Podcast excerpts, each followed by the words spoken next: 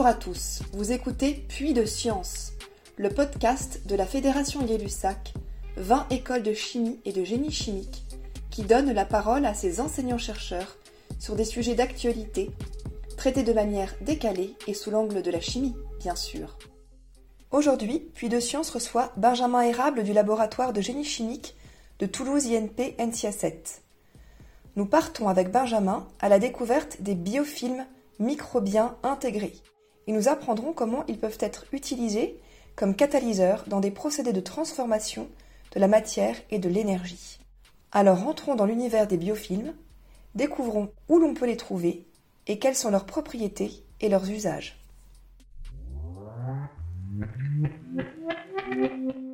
Les biofilms ou films microbiens sont des organisations naturelles de micro-organismes qui se forment aux interfaces.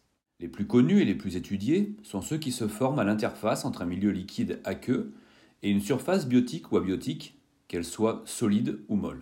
Ce sont des systèmes vivants, donc dynamiques dans le temps et dans l'espace, principalement composés de cellules microbiennes et de polymères. Ces polymères, de nature glucidique, protéique ou encore lipidique, sont synthétisés par les cellules microbiennes elles-mêmes, pour leur assurer un ancrage fort sur les surfaces et une protection vis-à-vis des agressions physiques ou chimiques provenant de l'environnement extérieur au biofilm. À titre d'exemple bien connu du grand public, le microbiote intestinal ou la flore buccale sont des communautés de micro-organismes organisés en biofilm. Vous pouvez les imaginer sous la forme de plusieurs tapis de cellules micrométriques qui sont superposés et qui tapissent la surface de l'intestin, de vos gencives ou bien de vos dents. S'il vous est arrivé de glisser sur un rocher ou une pierre à la mer ou dans un cours d'eau, c'est d'ailleurs certainement en raison de la présence d'un biofilm, ou plutôt de ces polymères qui ont réduit l'adhérence de votre pied sur la surface recouverte de biofilm.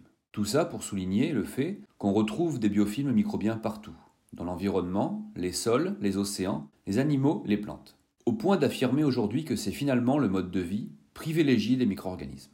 Ces organisations naturelles sous forme de biofilms sont aujourd'hui exploitées dans des procédés. Procédés biochimiques, biotechnologiques ou encore bioélectrochimiques.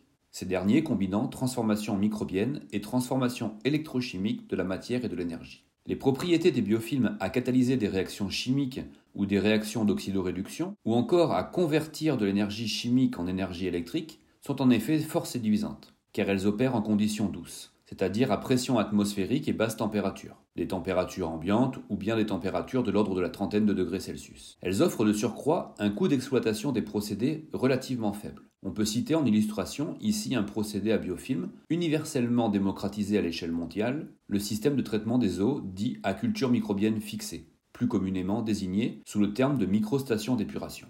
Bien que la formation des biofilms microbiens sur les surfaces soit des processus spontanés et naturels, leur maîtrise et surtout l'optimisation de leur formation sur les surfaces sont les principaux enjeux de la recherche pluridisciplinaire que j'anime avec mes collègues du groupe Ingénierie des biofilms au laboratoire de génie chimique. Ce laboratoire est situé sur le site de Toulouse INP NCA 7. Allons plus loin dans les usages de ces biofilms par le laboratoire de génie chimique de Benjamin. Mes travaux les plus fondamentaux sont axés sur la mise en évidence et la quantification des phénomènes qui peuvent jouer un rôle sur l'adhésion, la croissance, l'activité catalytique et la durabilité des biofilms microbiens. Tout ça, bien entendu, avec en ligne de mire un objectif concret de pouvoir valoriser et exploiter ces propriétés catalytiques, qui sont exprimées donc par les biofilms, dans des procédés de production d'énergie électrique, de production d'hydrogène, ou bien pour la synthèse de molécules plateformes à partir de CO2.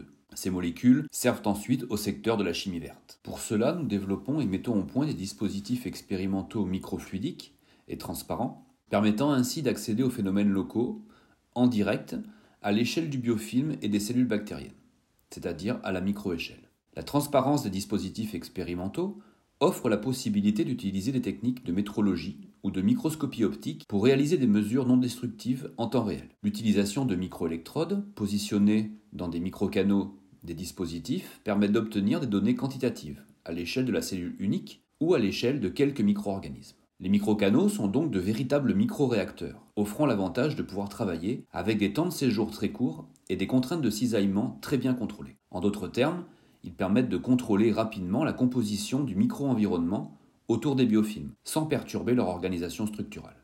Grâce à ces outils expérimentaux, très originaux au plan international, nous avons identifié des mécanismes d'électrotactisme chez les micro-organismes qui forment des biofilms sur les surfaces électriquement conductrices. comme des surfaces métalliques ou des particules d'alliage métallique. L'électrotactisme est un effet d'attraction des micro-organismes en réponse à la détection directe d'un champ électrique, ou bien à la détection d'un gradient chimique qui est induit par un champ électrique. Il est donc un levier sur lequel nous pouvons maintenant jouer pour guider artificiellement les micro-organismes vers les surfaces. Concrètement, ceci nous permet de ne plus être contemplatif face à la formation des biofilms, mais vraiment de piloter la formation des biofilms sur des électrodes et aussi de sélectionner des espèces microbiennes aux propriétés électrocatalytiques plus performantes.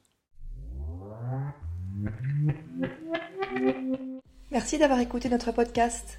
Suivez la Fédération Gay-Lussac sur les réseaux sociaux et retrouvez tous nos podcasts sur YouTube et sur les plateformes d'écoute. À bientôt!